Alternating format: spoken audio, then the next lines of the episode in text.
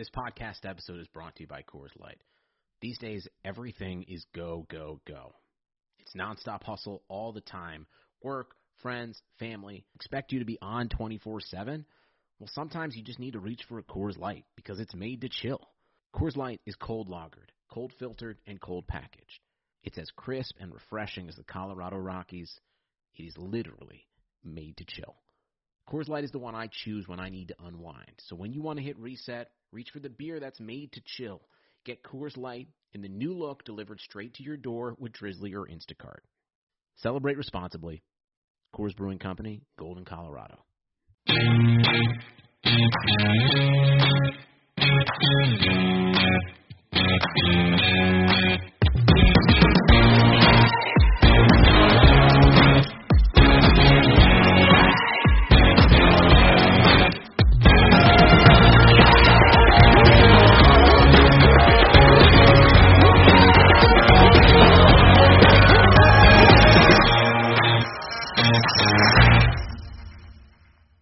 Ladies and gentlemen, boys and girls, welcome back to another episode of Talking Halos. I am your host today, Jared Timms, and I am joined alongside my co-host, my partners in crime, Brock Davis and Nate Green. Fellas, how we doing tonight? Fantastic. Doing great, Jared. Great. Now I'm excited to talk a little bit of Angels baseball here with everybody and a lot of fun topics today we have going on. You know, we got the Shohei Ohtani pitching, and that is huge news because I didn't even watch it. I'm not even going to lie to you guys. I had to work. I didn't even watch it, so we'll let Brock handle that later in the show. We're going to talk a little bit of Astros panicking. I think that's that's a that's a big thing going on right now as well. So, guys, before we have before we get going any further, I just want to say thank you so much for listening to the show and giving us all the ideas, feeding us what we have to do, and actually listening to this podcast as well. Um, if you guys had any comments or questions, you guys can follow us on all of our social medias on Instagram, Facebook, and Twitter. Just look up Talking Halos. You can follow myself at Jared underscore Timms. You can follow Brock at BDROX8. And you can follow Nate Green at Nate underscore, is it Nate underscore Green or Nate Green 34? Just Nate Green 34, isn't it? Yeah, there you go. Nate Green 34. I'm off today. That's what, let's see, 18 hours of baseball does to you.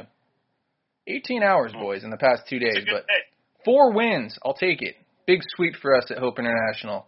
Not that we got to talk about that here, but big, big sweep for us. Got to tip the cap to the boys there. So, guys, before we get going any further, give us one minute to pay the bills. Hey everyone, before we start, I want to tell you about Blue Wire Hustle, a brand new program where you can host your very own podcast for Blue Wire. Hustle was created to give everyone the opportunity to take your podcast to the next level. Or if you want to host a podcast and just don't know where to start, Hustle is a perfect place for you. As part of the program, you'll receive cover art, personalized Q&As with Blue Wire's top podcasters, access to our community Discord, and an e-learning course full of tips and tricks. And on top of that, we'll help you get your show pushed out to Apple, Spotify, Google, Stitcher, and you name all the other ones. You got them. Okay. The best part is you can get all this for only 15 bucks a month, the same rate as any other hosting site would charge you just the initial setup. So whether you're starting from scratch or have an existing show that you want to grow, Hustle is an open door to leveling up your sports podcasting experience. Acceptance in the program is limited, so get your application in today. To apply, go to bwhustle.com forward slash join. Check out the description box for this episode to find out more, but that's bwhustle.com slash join. All right, enough with all the introductions. Let's get this show rolling and talk a little bit of baseball. And we had some AL West news, a little bit of news. Nate, Brock, didn't we? Maybe a little panic by the Astros, right? 100%. Mhm. Yep, panic, panic, panic in Houston. I think. I think that could actually.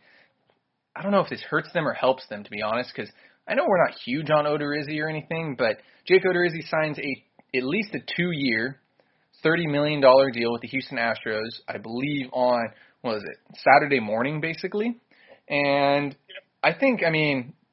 And there's a player option as well. I got to include that into the option. Player option for the third year. So, guys, I mean, before we get really talking about this anymore, yes or no, overre- overreaction, overpay on this whole thing? Yeah. Huge, right? Okay. Yep, for sure. Definitely. So, how, how are we feeling about this? Are we are we worried as Angels fans? Should we be worried? I'll start with you, Brock. Should we be worried about the Astros now that they signed Jake Odorizzi? No, I don't. I don't think it changes much. Uh, you know, I I was never super high on him. You know, I I, I always said that I preferred him over Paxton out of those two options, and that was purely, purely, purely off of just being out there on the field. Just you know, but in, in the Astros position, I don't think it's a great signing. I wouldn't have hated it if it was an Angel signing, just because I think that he can go out there and throw. He could be an inning eater, and Paxton scared me just a little bit more because of injuries. But for the Astros, 15 million, especially where I think Paxton's ceiling is a little bit higher and he got paid so much less, I definitely think that the market could have been a lot lower for him. I think Odorizzi realistically should have been right in that same ballpark as Paxton, the eight to ten range. And I, I, I'm not surprised that the Astros ended up paying that much because it was a panic signing. And Odorizzi's, I, I don't know who Odorizzi's agent is, but whoever his agent is capitalized on that opportunity, probably called him and said, hey, uh, Valdez is hurt. You want Odorizzi for a couple years. Uh, 15 is what you need. And he made it happen for him. So good for Odorizzi. For the Astros and the Angels situation, though, I don't think it changes much. You know, starting, I mean, unless you really sign like a crazy starting pitcher for the most part, it's only going to make a difference for the team themselves. So for face-offs, for matchups for us, I don't think it's going to make a huge difference record-wise. I don't think it's going to make a big enough difference to make or break whether we're going to beat them. You know what I mean? Because I I didn't really see us being one or two games within the Astros. I I thought in my head it was either going to be we're going to be five plus over them or five plus under them, and it, could have just gone one way or the other. So I, I don't think this really makes that much of a difference for us, to be honest. Yeah, you look at who the Astros have as free agents next year. I believe it's just, I mean, besides them losing let's see, who'd they lose this off season? George Springer. Wow, I can't believe I'm blanking on that. Again, that's what 18 straight hours of baseball does too. But yeah, instead of, and, and just because they lost George Springer doesn't mean they're going to be bad this year by any means. But this is definitely Brantley. their win. What's up? And then they lose Brantley too. Brantley, yeah, Brantley as well. I thought they re-signed him after uh, the Toronto thing fell through. Oh no, yeah, you're right. Toronto oh, was going to, yeah. yeah, it fell through. Correct. Yeah, they ended up re-signing him, but but besides the point, this is kind of their window closing when you look at it. It really, really is. They they're going to get a lot of money off the books next year, and there are a lot of good free agents available. And it wouldn't surprise me if they went out and re-signed, re-upped Correa because I think he really likes it there. But I believe they lose Verlander. I think um, Greinke is pretty close to being a free agent, and he's getting a little bit older. Their farm system isn't the best. Their Correa is a free agent, like I mentioned. Bregman's getting pretty close to being a free agent, if I'm not mistaken, unless they've already signed him to an extension. Which again, that wouldn't surprise me if they ex- signed him to some type of extension once they get the money off the books. Altuve's getting pretty close to being a free agent. So I, I you look at them and you really have to wonder if you know the the window's closing for Houston and the window in a sense is kind of opening in the AL West and I think this is kind of that calling. This is like their last hurrah bringing in Jake Odorizzi, which I know Nate. I'll get you in a second about it. I know Nate thought that comparison um, Alex Cobb and Jake Odorizzi, I thought they'd they'd be pretty similar, but yeah, Nate, I want to get your two cents on you know should the Angels Angels fans be panicking with Jake Odorizzi going to an ALS team, and you look at also Trevor Rosenthal went to the A's. I mean, did the Angels kind of lose the opportunity to get some of these guys, or don't panic. They paid too much for these guys, or how are we feeling?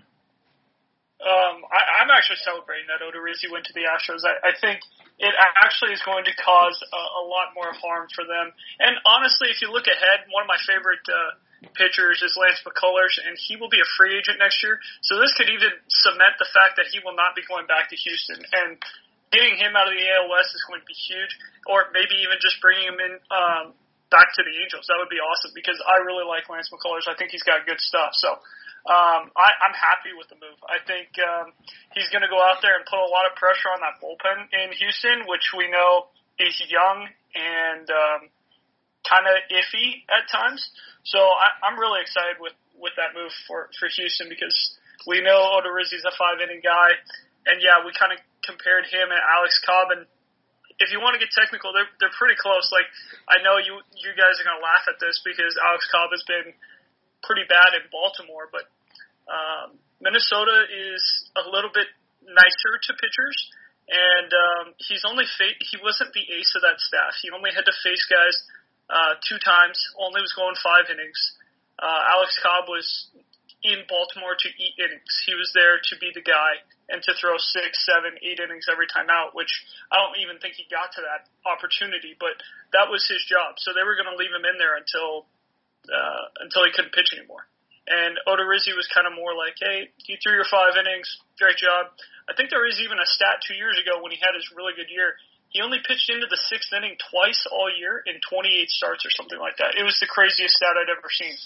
Um, but yeah, I, I don't think that's a big issue. I, I do think the Rosenthal thing could end up biting them in, in in the end because I think he again really lengthens that bullpen out, and we saw uh, Mayers today kind of look a little iffy, and I'm very skeptical on him. So yeah, Rosenthal could be a disappointment to let him go to Oakland, but no, I'm I'm fine with Odorizzi being in Houston.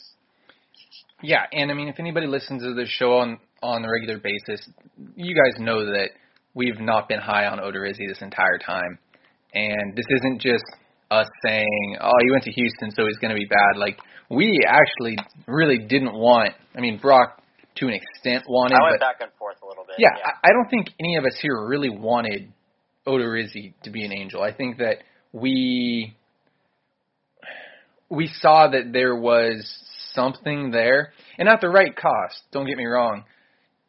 I'm totally good with everything. yeah, the cost changes a lot. Like if you look at if he would have signed with the Astros for two years and twenty million dollars, then you kind of question it.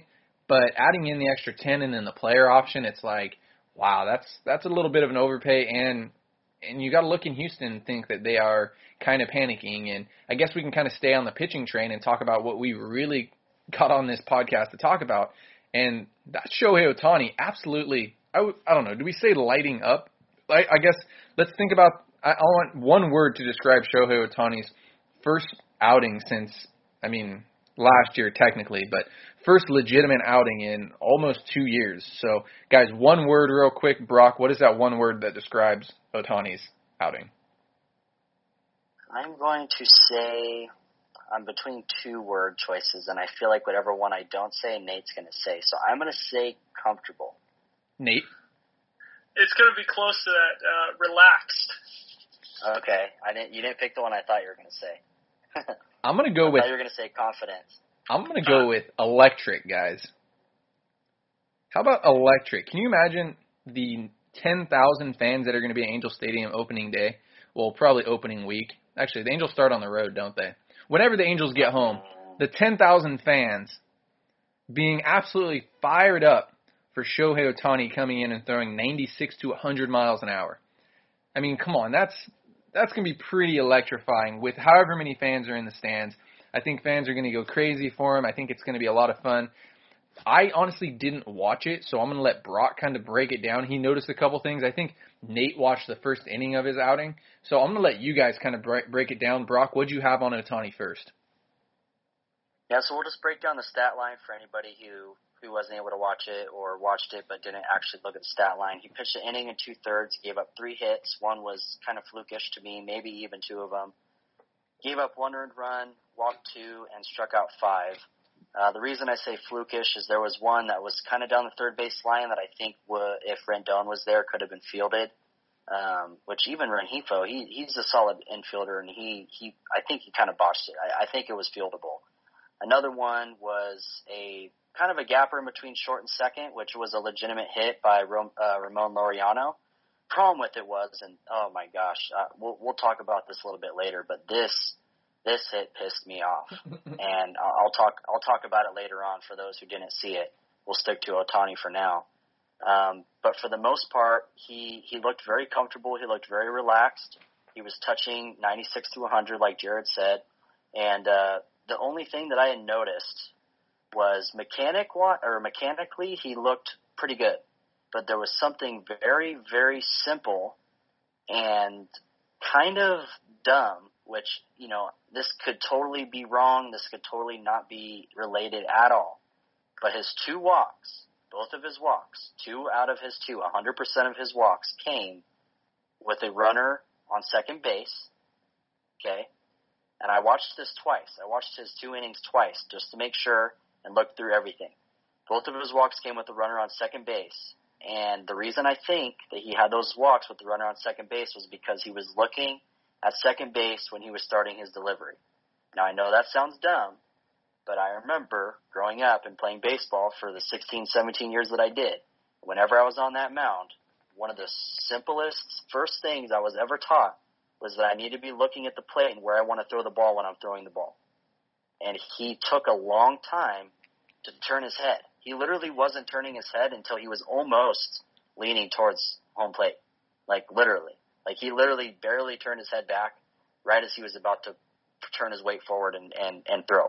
So I just, you know, he did have a little bit of command issues here and there, but it was almost looked night and day with at bats that he didn't have a runner on second. He wasn't needing to turn his head or look anywhere, and he was just focused and honed in right at home plate. He his command seemed literally night and day, and he was dicing and slicing when there wasn't a guy on second base. So I don't know if that's the cause. It's just something that I noticed and was the only thing that I could tie to it because literally both walks and his command were off in those two at bats when there was a runner on second. Uh, but other than that, in his strikeouts, his command was on. Um, I think only one of the four strikeouts, if I'm not mistaken, was with that runner on second base. Uh, so I don't know, you know, that kind of contradicts my theory a little bit, but the other four strikeouts of the five were uh, without a runner on second base. And uh, his splitter was disgusting. His curveball got a couple people, and his fa- his fastball was electric and froze a couple people. Um, but yeah, the confidence and the comfortability that he had on the mound was astronomically different than what we saw last year. Um, kind of took us back to his rookie year where he, he just seemed like when he went up there, he, he knew what he was capable of and that he was electric and he showed us that on, uh, whatever day it was. So I'm pretty excited and, uh, I don't know if Nate noticed the same thing I did and it could just totally be unrelated, but it's just something that I noticed. Well, it's a good thing you're talking to two pitching coaches here, Brock, because I kind of I think I know what he was doing there, and I think Nate's nodding his head right now and saying, "Yeah, I think he, I think I know what he was doing as well," and we'll kind of get to that. But it sounds to me like you know he had a lot of big BDE. I'm not going to actually say it because hmm. you know we're family friendly here, but the BDE seemed pretty good there, and I hope that continues throughout throughout the whole season. I really do. I want to see that carry over to hitting as well. I really do. I want to see how confident he can be hitting because, like I said, I have no doubt in my mind he can hit 25 home runs in a season and get 10 wins. First time in in Major League history that would ever happen for a for many reasons, but that's never happened before, and that would be quite incredible to see that. And I think you have to put him in MVP voting if that's the case because of how valuable he is. But Nate, I know you watched the first inning. Let's let's break down the mechanics because first off, I think we kind of know what what Brock is leading to, and that would be probably early shoulder separation, early hip uh, front hip separation in a sense, just flying open a little bit would be my guess without know without knowing where the pitch went because of you know the head flying to the first base side, which would be my guess, and all of his momentum being pulled the other way. That's just that's just my guess. Nate, what do you got?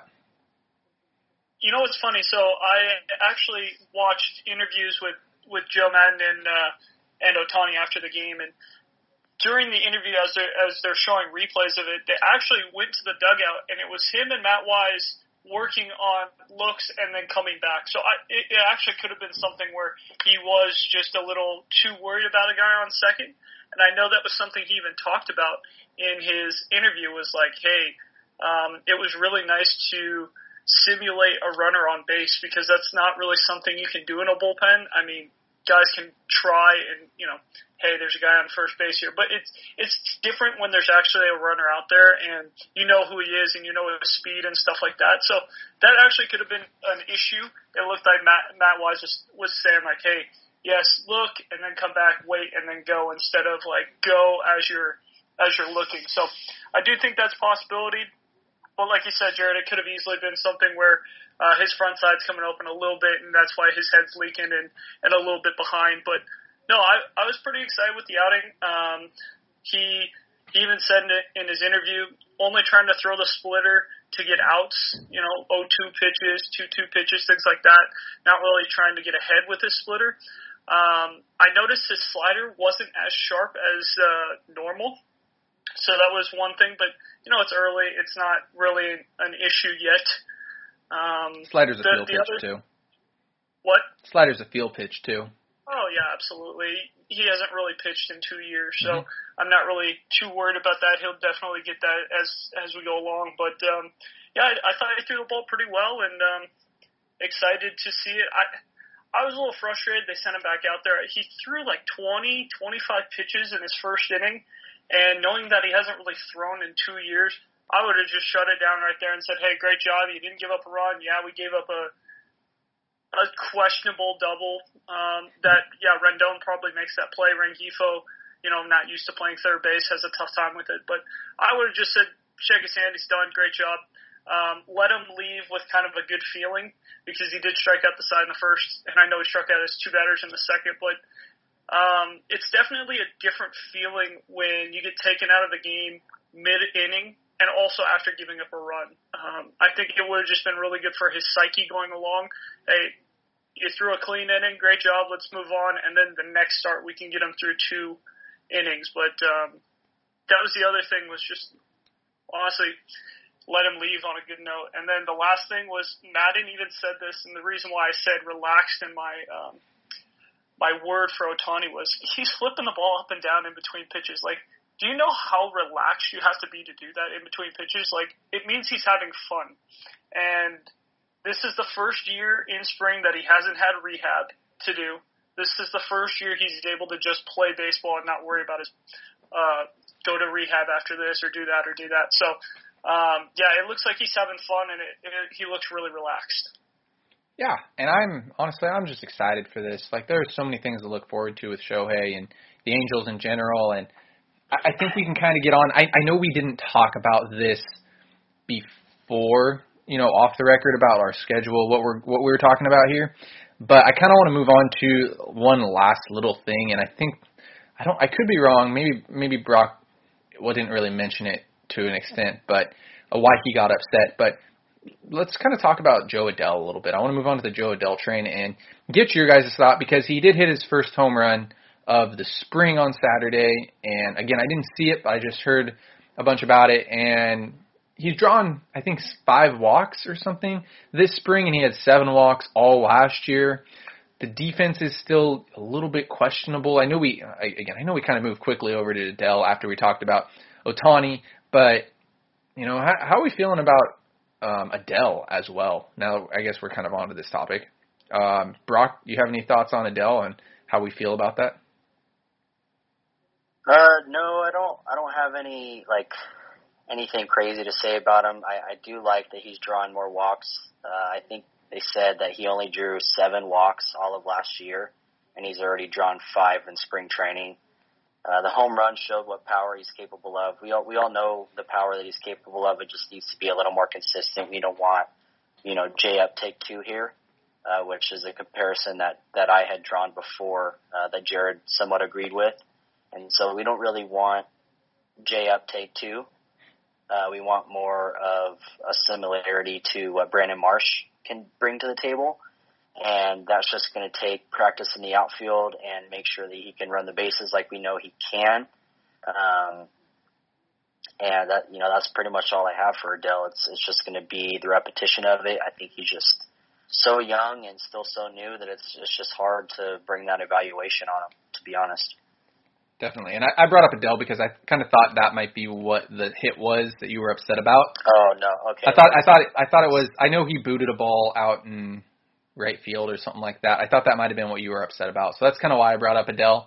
But uh, yeah, no, it was it was Upton, and Okay. it was a like rinky dink little single. I mean, it was it was hard hit. It was hard hit, which is honestly even more frustrating because it got to the outfielders faster than a rinky dink hit would.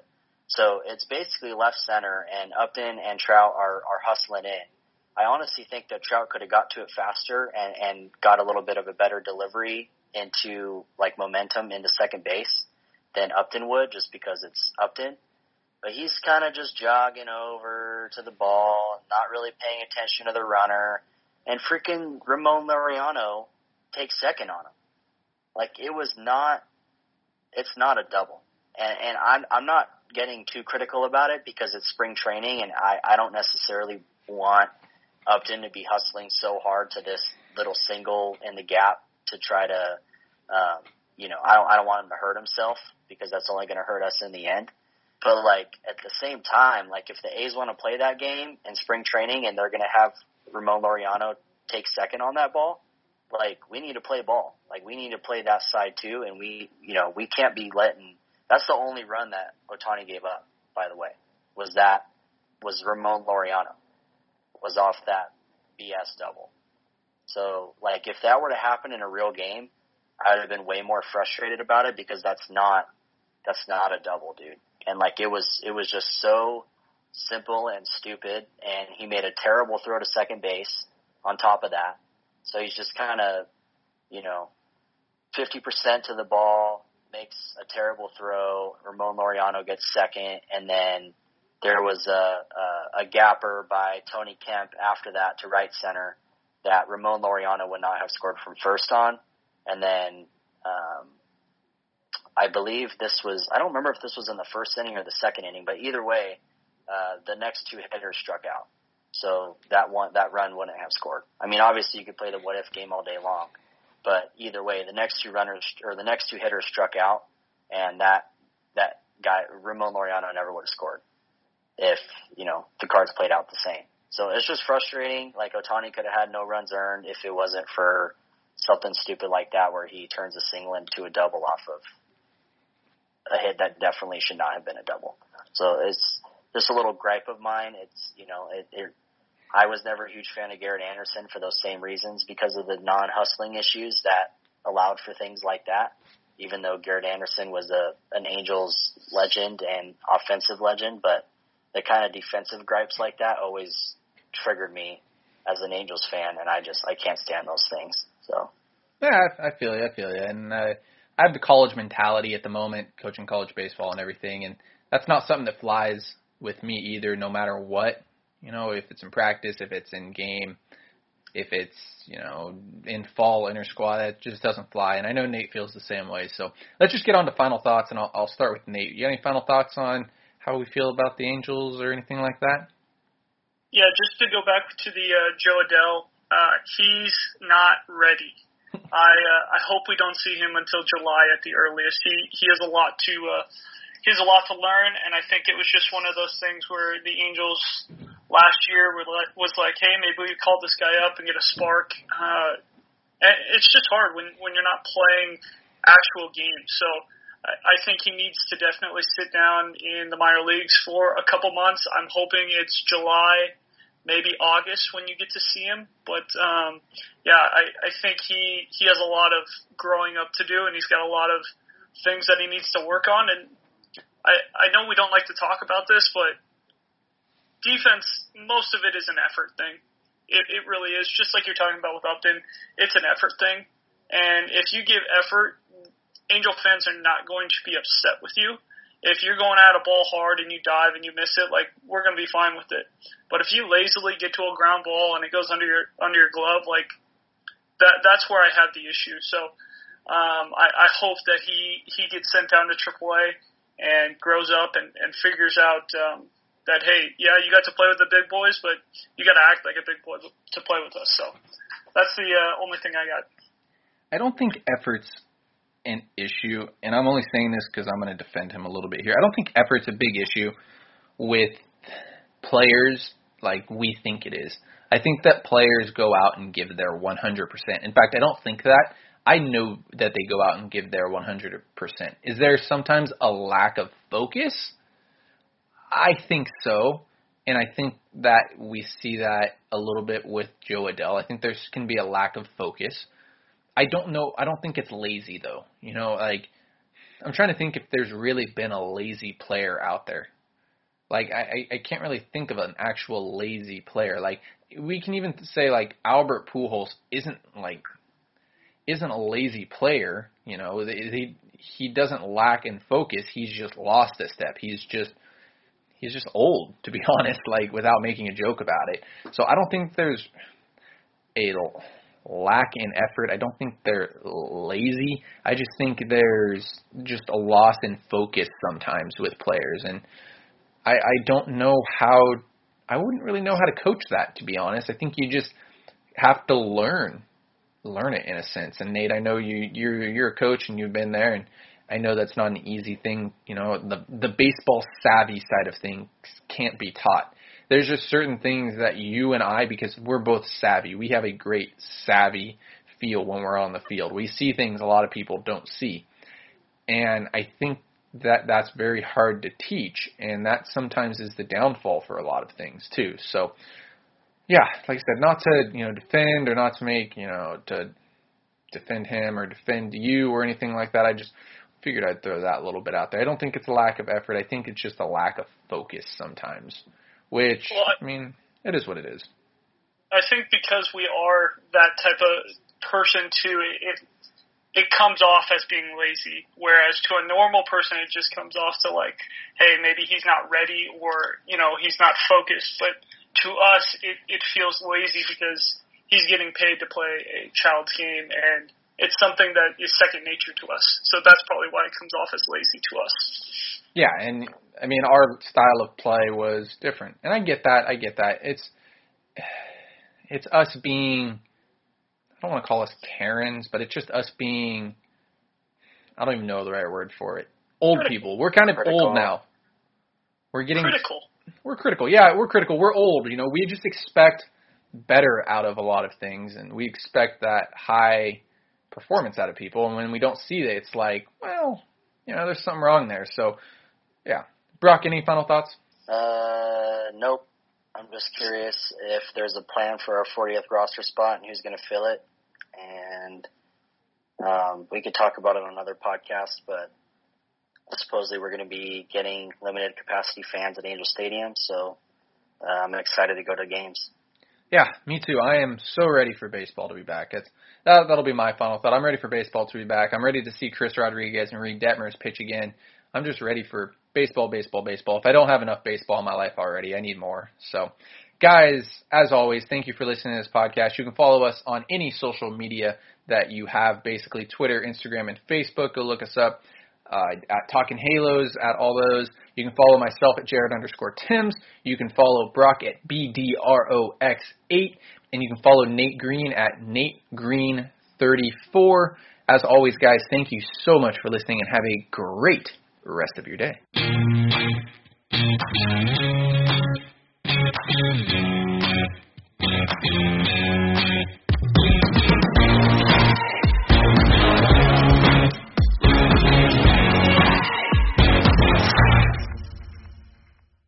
Sugar Ray Leonard, Roberto Duran, Marvelous Marvin Hagler, and Thomas Hearns.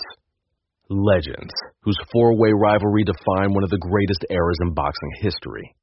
Relive their decade of dominance in the new Showtime sports documentary, The Kings, a four part series premiering Sunday, June 6th, only on Showtime.